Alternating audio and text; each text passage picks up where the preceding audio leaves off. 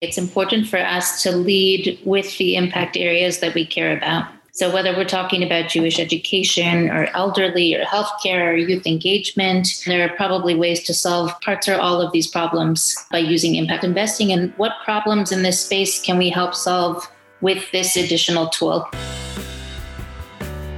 From the Jewish Funders Network, this is What Gives, the Jewish Philanthropy Podcast. I'm Andres Spokoiny.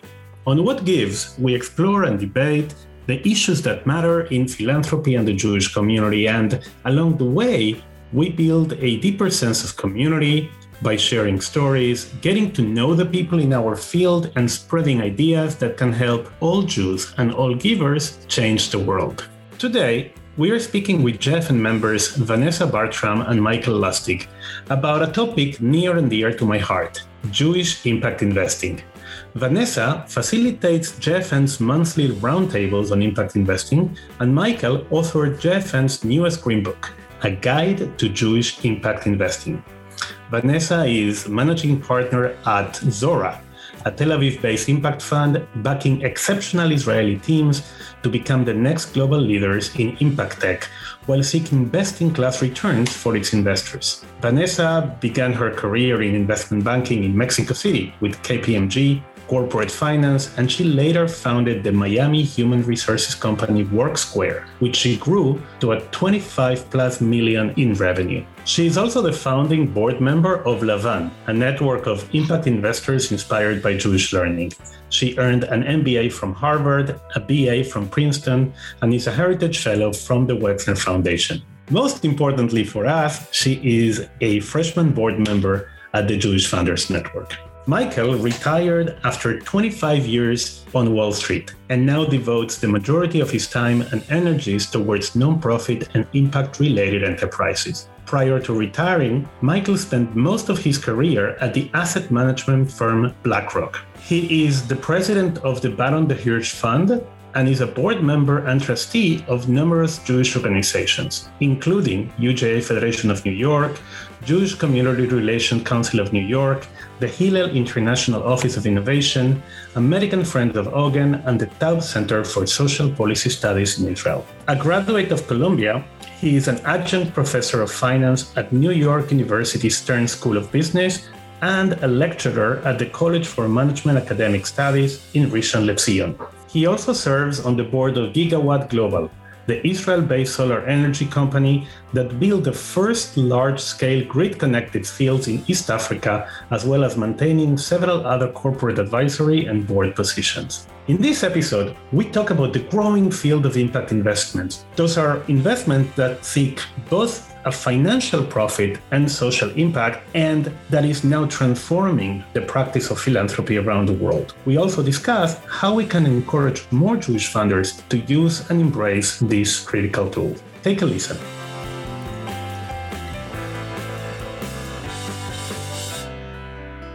Hi, Vanessa and Michael. It's really a pleasure to have you here.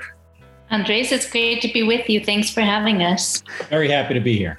Great. And we're recording this as we try to get out of the heavy cloud of the pandemic. Michael just came back from Israel, uh, and we all hope to be there soon. Uh, we'll see whether these words are prophetic or we jinx it, but uh, we see the light at the end of the tunnel.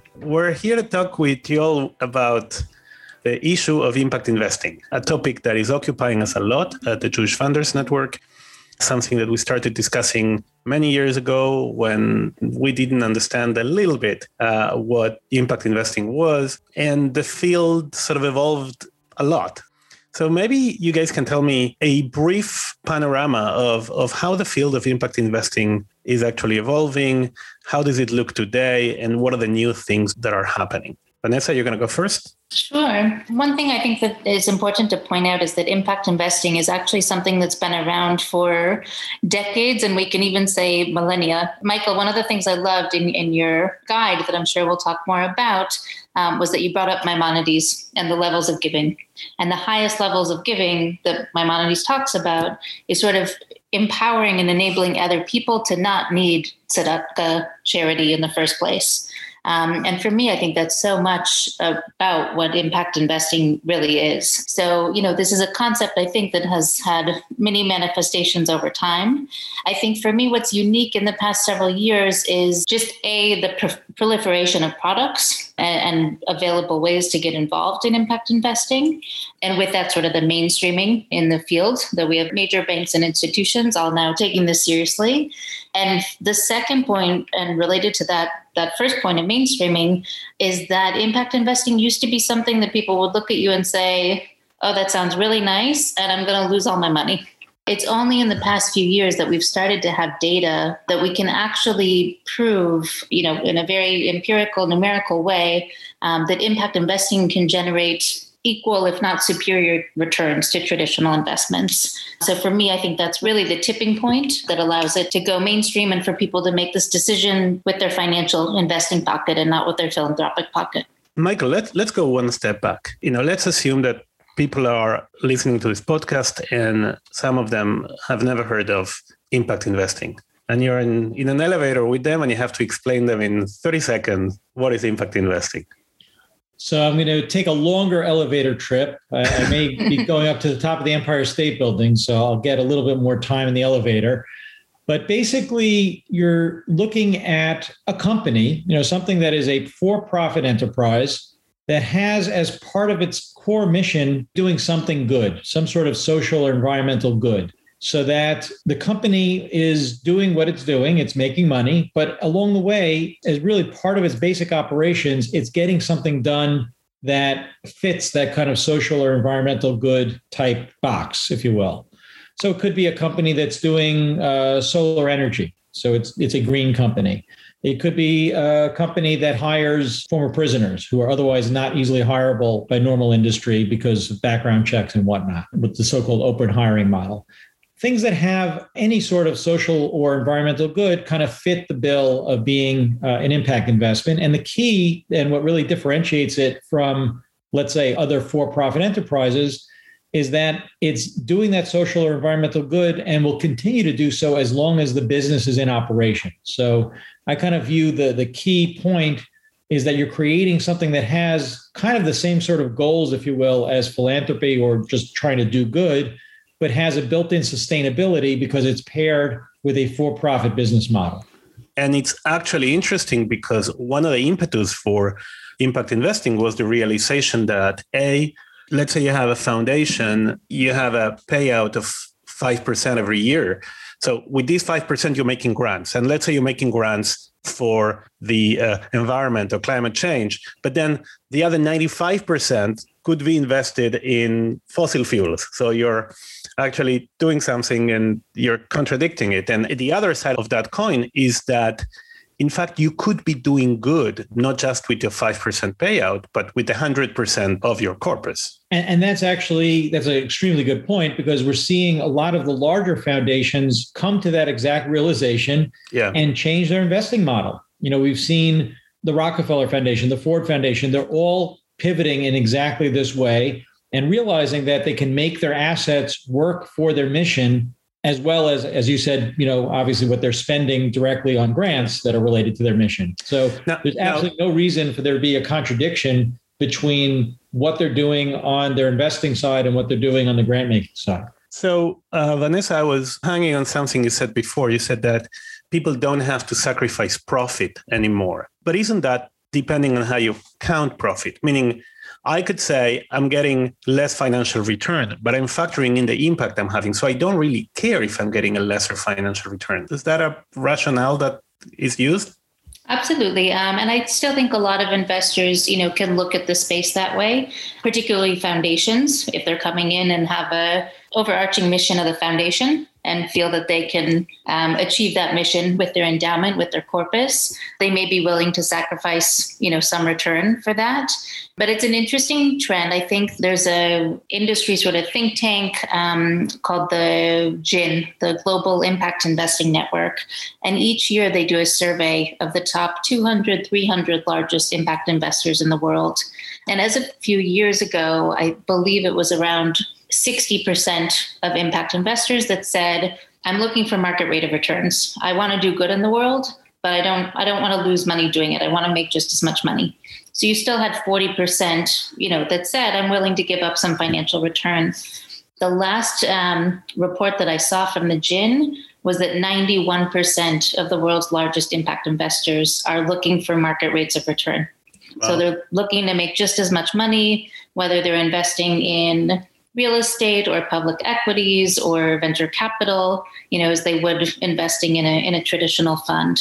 Without getting too technical, one thing that happens in impact investing is that philanthropy can actually absorb the risk of an investment, right? Like if you factor the risk out, it would be a very profitable one, but the risk is very high and nobody's willing at the onset to face that risk. Isn't that one of the goals also of impact investing? Absolutely. You know, I think, Michael, you probably have some more good examples of this in the Jewish world, but a lot of impact investors I know are looking for what they call additionality meaning that that investment wouldn't have happened had they not shown up to make it happen. And Andres, it's it's exactly it's a lot of what you're saying. It's that startup risk of a new financial vehicle, a new financial model, a new a new way of delivering services that a philanthropist might come and sort of say, "I'm willing to take the first loss on this." So that investors that come after. There have also been you know, I think about um, Bridges. Um, Bridges is a impact investing fund in the UK, started by Sir Ronald Cohen in 2001, and that was a great example. The government of Britain came and said, "We'll give you the first 20 million pounds." And take 20 million pounds of private investment, and the government would be the first loss capital on that. Um, and they were actually able to deliver about 17% returns, which they didn't need, obviously, anyone to subsidize it after that, after they had made the point. Michael, you have, do you have other examples in the Jewish world? Well, I have an example on something I'm working on literally as we speak, which is um, Ogen, which means anchor in Hebrew, but it's the successor organization to what used to be called the Israel Free Loan Association, IFLA. We are basically starting a social bank. And one of the ways we're funding ourselves is actually with a structured securitization the likes of which has not been done in Israel in the for profit world, not to say anything of the nonprofit world, where we are basically tranching or, or splitting out the risk of the financing so that the first loss is going to be a philanthropic layer. So philanthropy essentially absorbs that first loss, and then the losses kind of creep up the structure, although we frankly don't expect any losses to hit the rest of the structure. But what this whole financing does is it gives us capital to make very low interest loans to people in Israel who are on the social or economic periphery who are not really being addressed by the traditional banking system. So, be it for personal loans, small business loans, loans to amutot, nonprofits. That's what we're doing. We've done really record volume uh, in 2020, and we're expecting to kind of repeat that in 2021. And this is an innovative way of financing that, frankly, no one has done yet in Israel. Uh, I don't think anyone has really done this anywhere quite the same way, but it will have that partnership with philanthropy where they are taking that first loss, and that will enable the entire structure to work. It'll enable the loans to be made. So, philanthropy definitely is the Kickstarter for this, if you will. But frankly, we're also getting impact investors across the whole thing, across the structure. That second loss, that third loss piece, if you will, also has people who are interested because it has an impact. You're mentioning Ogen, which is an Israeli, as you said, the successor of IFLA. But I'm actually thinking that impact investing provides a very interesting avenue for people to connect with Israel when the quote unquote traditional ways of connecting with Israel are, are not working as good as they did. Like Israel has tons of startups and tons of you know, organizations that do good and they're for profit and mixtures with nonprofit and and this has to be a very useful tool for the Jewish community to do Israel engagement, right? Absolutely. Israel, as we all know, I hate to use the cliche, but startup nation.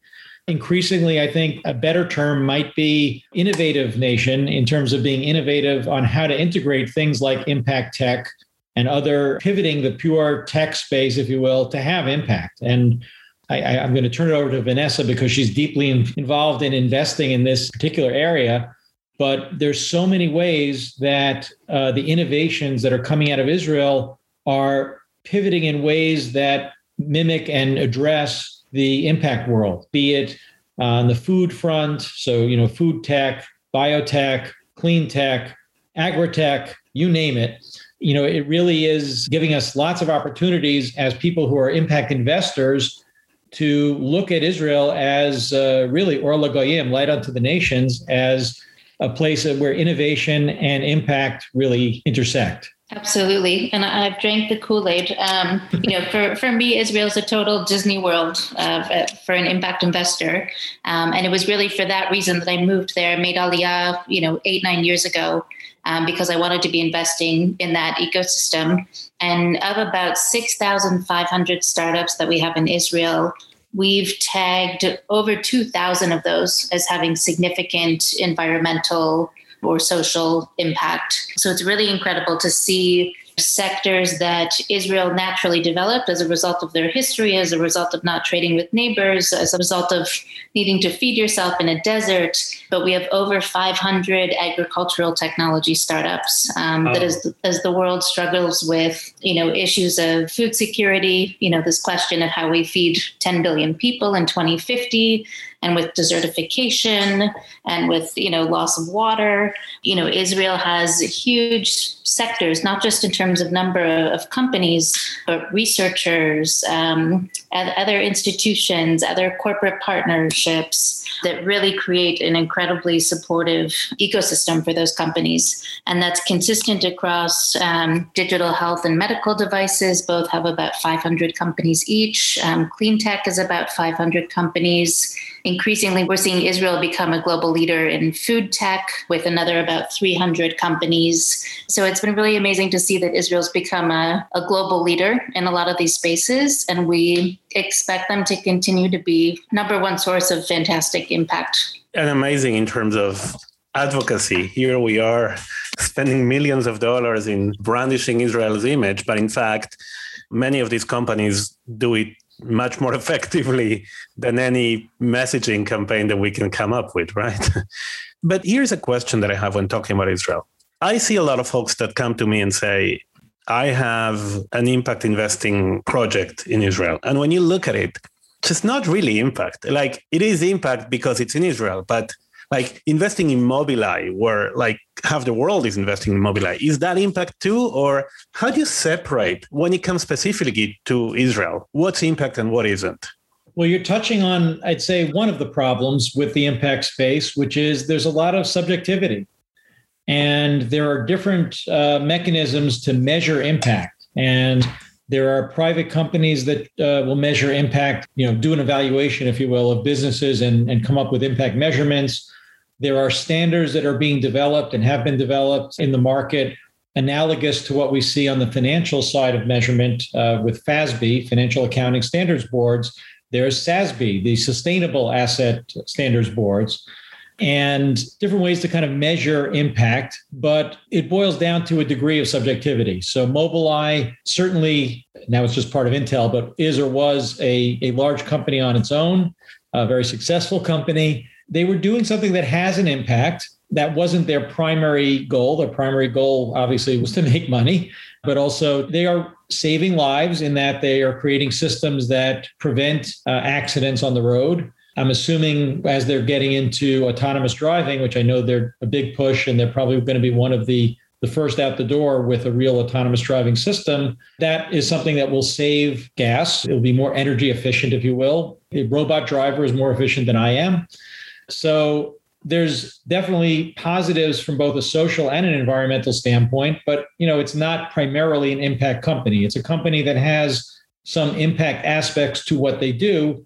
You know, it's not one of their main missions or one of their main focuses is to have impact per se. So if you invested there, you'd still be helping Israel, but there's like different layers, right? Like basic layer is okay, every company in Israel generates employment and generates wealth for the country, and we love the country, so that's okay. But then there's a second layer, which is you're not Mobileye, you're kibbutz Yotvata in the Negev, right? And you don't have the same access to global capital markets. You may have a project that is very long term, and this is where impact funds can come and close that gap, right? Yeah, absolutely. So there are funds that are focused specifically on I'd say that end of the market that you identified, which are, let's say, small to mid sized companies that don't have access to the capital markets necessarily, are somewhat ignored, if you will, by larger investors, and therefore represent good value for a fund that's looking to, to address that end of the market. And there are a few of those as well. At the same time, those funds are providing liquidity and growth capital for the companies for, let's say, right. your example, Kibbutz Yotvata. So more cheese and milk out there.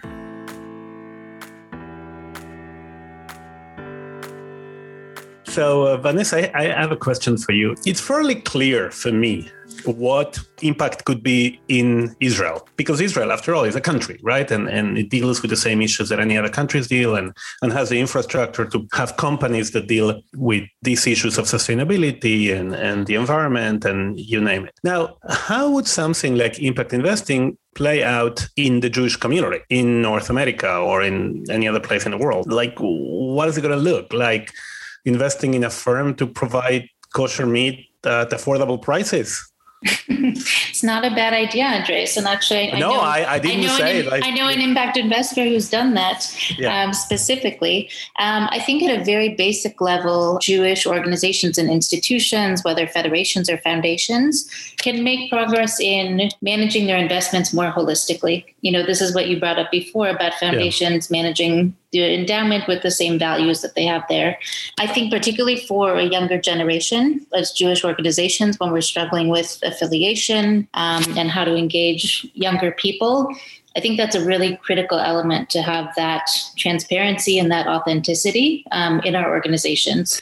So yeah, but that I'm totally clear. The question is somebody comes to you and says, you know what? You sold me on it. I want to do impact and I want to do impact in Israel, but I also want to use impact tools to address issues in the Jewish community. Exactly, 100%. I think there are myriad ways. Um, and I think we have so much room to be more creative about it. Um, you know, a few examples that I've thrown around with friends. One friend was looking at what if we put together a loan pool that would allow day schools and synagogues to retrofit their buildings to become more energy efficient. Um, and on average, these buildings could save somewhere between $40,000 and $50,000 a year by doing this. Every bit that we can make more efficient within Jewish communal organizations um, in terms of how they're spending their capital is less philanthropic money that needs to be raised, or on the other hand, more philanthropic money that can address issues that only philanthropy can address. I think there are lots of services for elderly. Um, you know, particularly we're in this moment of silver tech and aging in place. How can we in the Jewish community develop startups or companies that will better address you know issues of, of loneliness or um, health access for seniors in our community. It could be you know survivors of shoah. It could be any particular community. Um, another area you know i've looked at with people is early education and childcare. In geographies areas where there's not great access to early quality early child education what about having an amazing chain of Jewish early education yeah. Centers? Um, so I really think I won't say every problem. I still think philanthropy, you know, has a significant role to play. Um, but I, I, really think with some creativity, there are really no shortage of ways that we could be thoughtful yeah. about starting businesses and developing financial vehicles that would address a lot of the issues in the Jewish community and do it more efficiently than we're doing with philanthropy right now. Yeah, interestingly enough, like many communities that were in serious distress, like you know my native uh, Buenos Aires, when the crisis hit, there were some interesting ideas. So, for example, there was a Jewish taxi company. Like everybody was losing their jobs, so people would take their severance payment, buy a taxi. But it was a lot of competition. Everybody was doing the same. So, the community said, "Let's do a, a Jewish thing." So people are going to be more trustworthy. And so th- there are things that were done, but were done a little episodically. And what you're saying is, let's take a much more systemic approach to it, and let's have that chip in our head to add that dimension. Maybe the problem we're trying to solve can can be solved with impact tools in a way. But I, I want to go back to something you said, Michael. Maybe you, you had thoughts on that. Just to be absolutely clear, this is not replacing traditional philanthropy. You still need to give money. You still need to give money. What this does is it gives you more tools to do more good. Absolutely. Uh, you know, Vanessa said it very well. This is not replacing philanthropy. This is augmenting philanthropy. Right. And uh, we see the beginnings of it, I'd say, in the Jewish world. Some of the federations around the country are starting to embrace impact in different ways, still on the smaller side. Some of them kind of have flirted with it a little bit and then shied back a little bit. And I think this is going to be an evolutionary process. It's going to take time. One of the important points that Vanessa uh, made earlier is that there's a very, very strong affinity between the concept of impact investing and the next gen, you know, the millennial, right. if you will, generation and, and younger. Right. But, but they, yeah. this is something that resonates with them. So by definition, I think this evolution of philanthropy getting a little bit more impacty in terms of how they do things and how they look at things a little bit more sustainably. Uh, that's going to be the trend, whether people like it or not. And it's interesting. We we surveyed our members, the JFN members, and members below 40 years old. Uh, they're 20 times more likely to use these tools than their elders. So it's definitely an engagement tool that we should embrace wholeheartedly.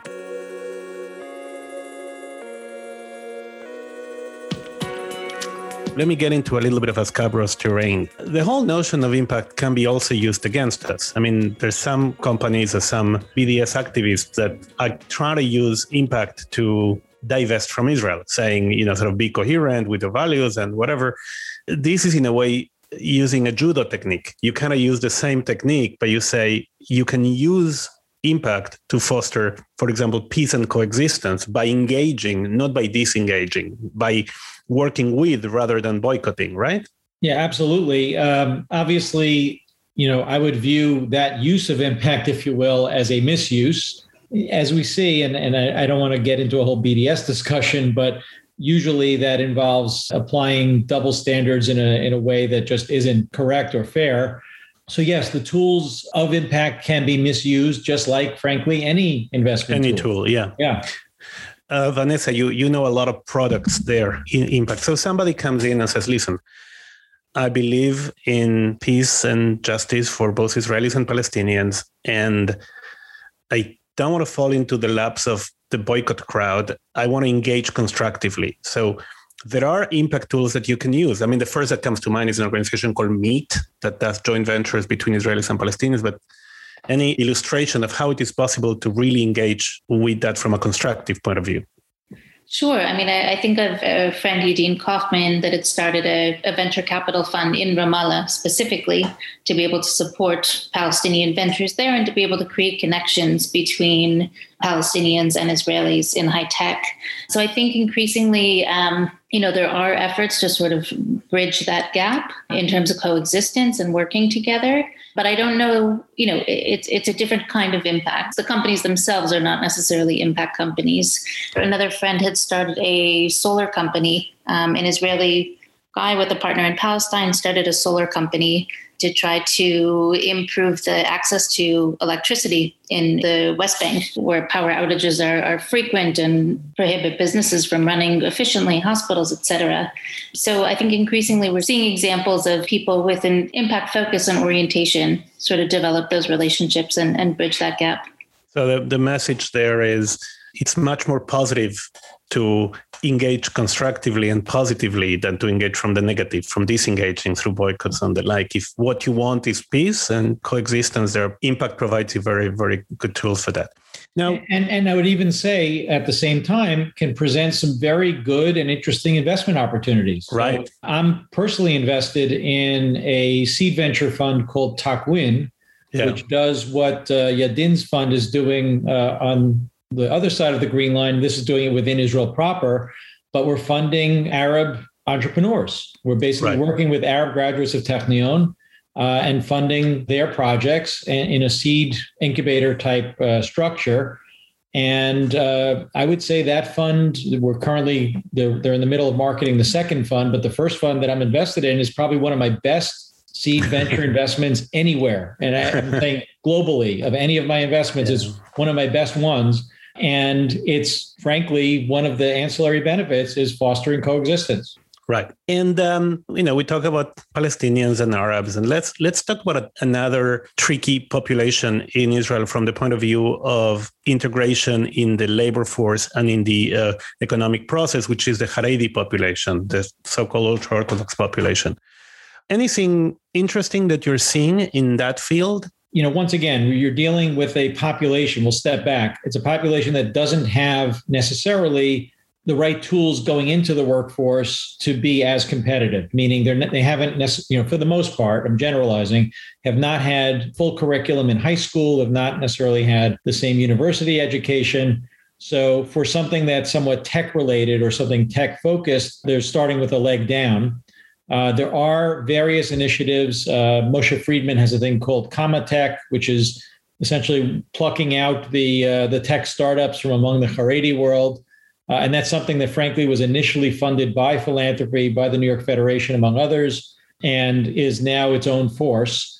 There are other instances where uh, some impact type funds are funding Haredi led businesses, uh, but it's still, unfortunately, the exception rather than the rule in that population, just because they're not necessarily in the right space educationally or attitudinally to go into it whole hog. I know one other example. Um, Startup Nation Central last this past year was working with a foundation, a U.S.-based foundation, to do training for about 2,000 ultra-orthodox women to help them access jobs. And Israel faces a huge talent gap in in programming.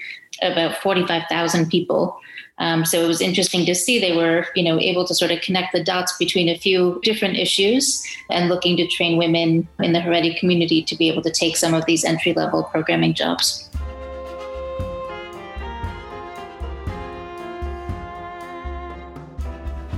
Israel has its internal problems that can solve through impact. We're talking about Arabs and Haredim, etc. But it, there are a lot of Israeli companies solving global problems like through water technologies and you know a couple of our members are doing water generating systems for Syrian refugees for example what is your favorite story of impact investings in Israel that have had an impact in vulnerable populations in other places in the world? Well, I can give you uh, my favorite one is one that I'm actually personally invested in as well, which is a company called Gigawatt Global which is Israeli based. But uh, what we do is we build large scale solar fields in Africa. And, uh, you know, we're looking at other geographies and we actually have fields in North America as well, but our focus is Africa.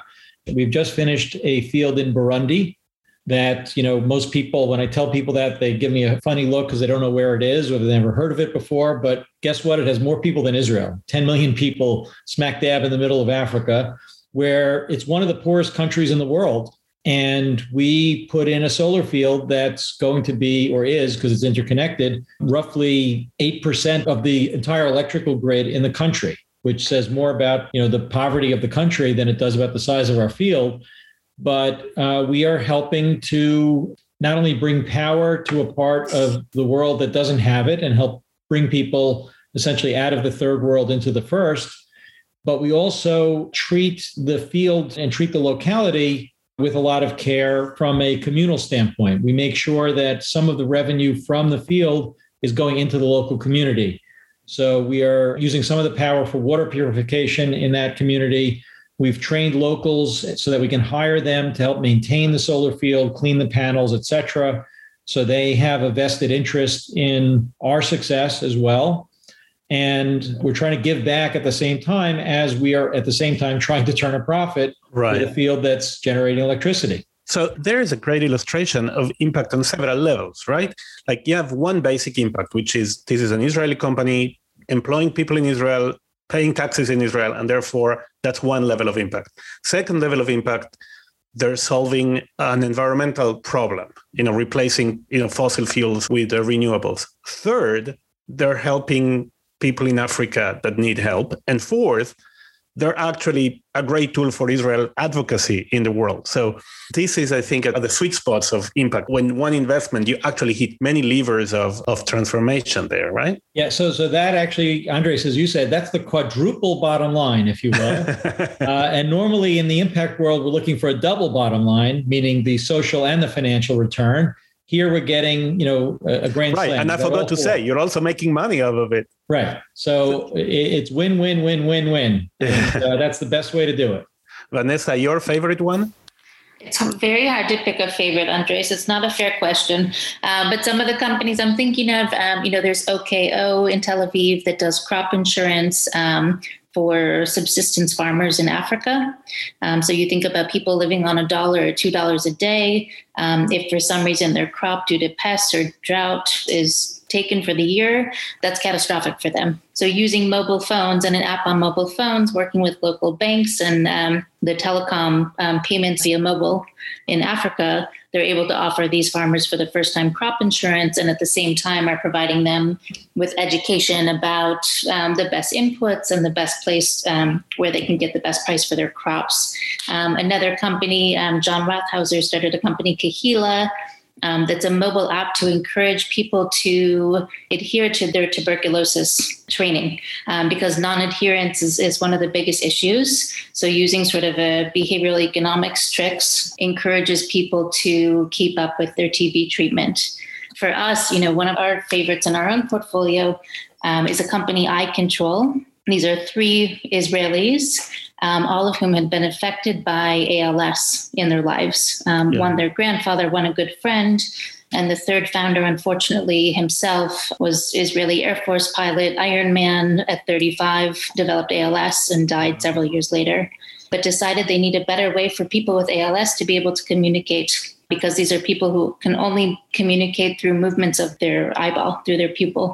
And so they developed a communication device that allows people using the direction of their pupils to be able to compute sentences, to talk to family members, to listen to music, to audibly listen to books, turn on and off the lights.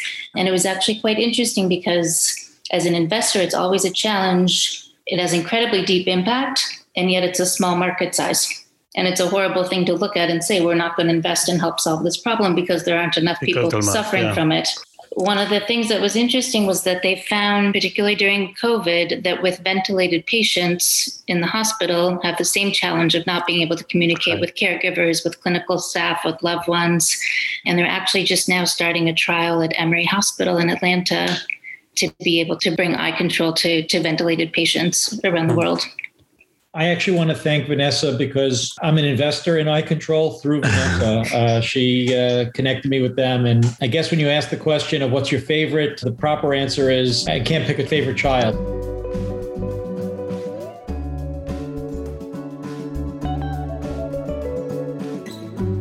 Thinking about the growth of this field and how we can go to the next level in the Jewish community, still it's a fascinating field, but it's still a minority of the people are actually using these. And we are the Jewish Funders Network. We're, we're trying to encourage that. And, you know, Michael, you um, wrote an amazing um, guide, uh, sort of a guide for the perplexed to understand a little bit of impact investing. And Vanessa, the work that you've been doing in through Zora and through your own activism to show the world the goods of impact are, are really transformational. But what do you think are the major roadblocks to everybody adopting impact? Well, I think it's a new paradigm, even though, as Vanessa pointed out earlier on, it's something that's existed forever, basically. Uh, it's something that people are identifying now and are starting to wake up to now. I will use as kind of a, a benchmark my old boss, Larry Fink at BlackRock, uh, has kind of jumped on the bandwagon as well. And uh, He's been pushing it. His firm has issued a very large fund that's focused on impact in different ways. So I think that it's an evolutionary process where the, the word is getting out there, knowledge is getting out there slowly but surely. I hope my guide helps on that front as well. There's more and more courses being taught in, in a university and college setting. And in fact, I taught one uh, last semester remotely from New York to Israel. So uh, helping to get the word out, I guess, among students in Israel as well.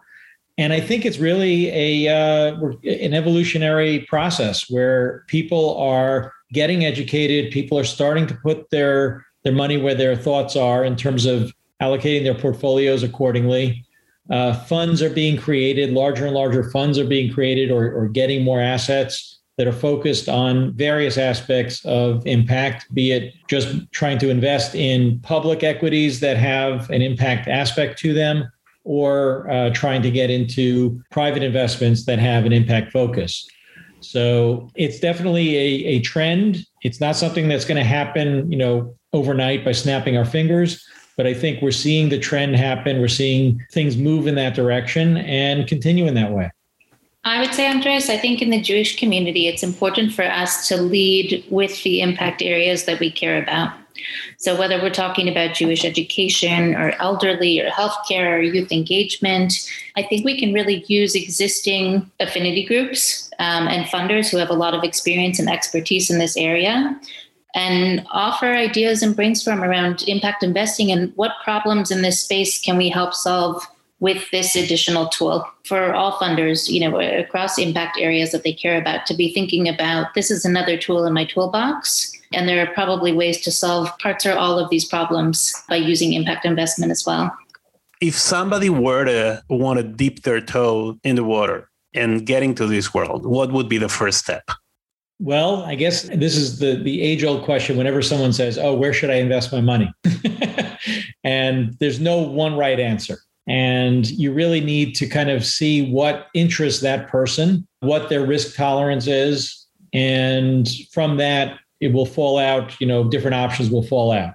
So if someone is looking for, if they have a higher tolerance of risk, there are many private equity type approaches that have very deep impact, have some degree of risk attached to them, but have also at the same time as you know, risk and return uh, should go together, so have the potential for higher returns. Uh, and frankly, as I as I noted before, returns that are certainly comparable to what you'd expect in any private equity type environment, not necessarily something that specifically has impact, but they're comparable and competitive with anything out there. If you're looking kind of in the more public spectrum, there are many funds, there are many mutual funds that have an impact flavor to them. So there are, there are lots of options. I don't want to single out any one. There's definitely many, many options out there. Yeah, I, I agree. And I think diving into impact investing, there's really a spectrum of behaviors. And I look at it as starting with something as simple as conscious consumerism and which companies am I looking to support based on how they source their products and how they package them. And then, uh, you know, typically I think public equities, Michael, as you said, is, is really the gateway drug. It's something that with a 401k and IRA, with a few hundred dollars, it's easy to get into as you move up that spectrum of deeper and deeper impact, the ticket for entry usually gets higher. The risk becomes more significant. But across, you know, real estate um, and choosing to to buy or live in or retrofit an apartment or, or home that's green, there's no there's no shortage of ways to make impact investments.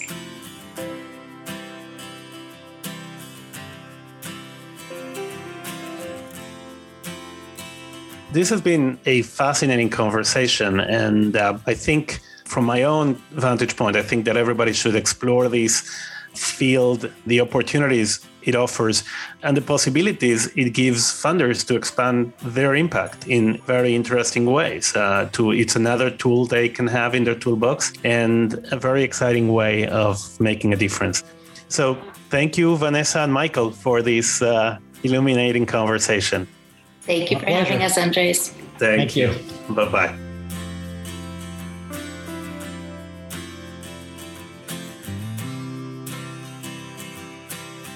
Thanks so much to Vanessa Bartram and Michael Lustig. You can learn more about Jewish impact investing by downloading a guide to Jewish impact investing, JFN's brand new green book. If you're a JFN member, I also encourage you to register for our next Impact Investing Roundtable session. The details on both can be found on our website. Thank you for tuning in. We want to hear your feedback about this podcast, guest ideas, breaking philanthropic news, whatever you want to send us. Write us at communications at jfunders.org. Keep up with the work of the Jewish Funders Network at jfunders.org Find us on Facebook, LinkedIn, and Twitter at jfunders, and you can also follow me on Twitter at, at. I leave you with a quote from writer Anita Roddick. If you think you're too small to have an impact, try going to bed with a mosquito. So, when we talk about impact, always try to make an impact. Don't be deterred by size or the magnitude of the challenge.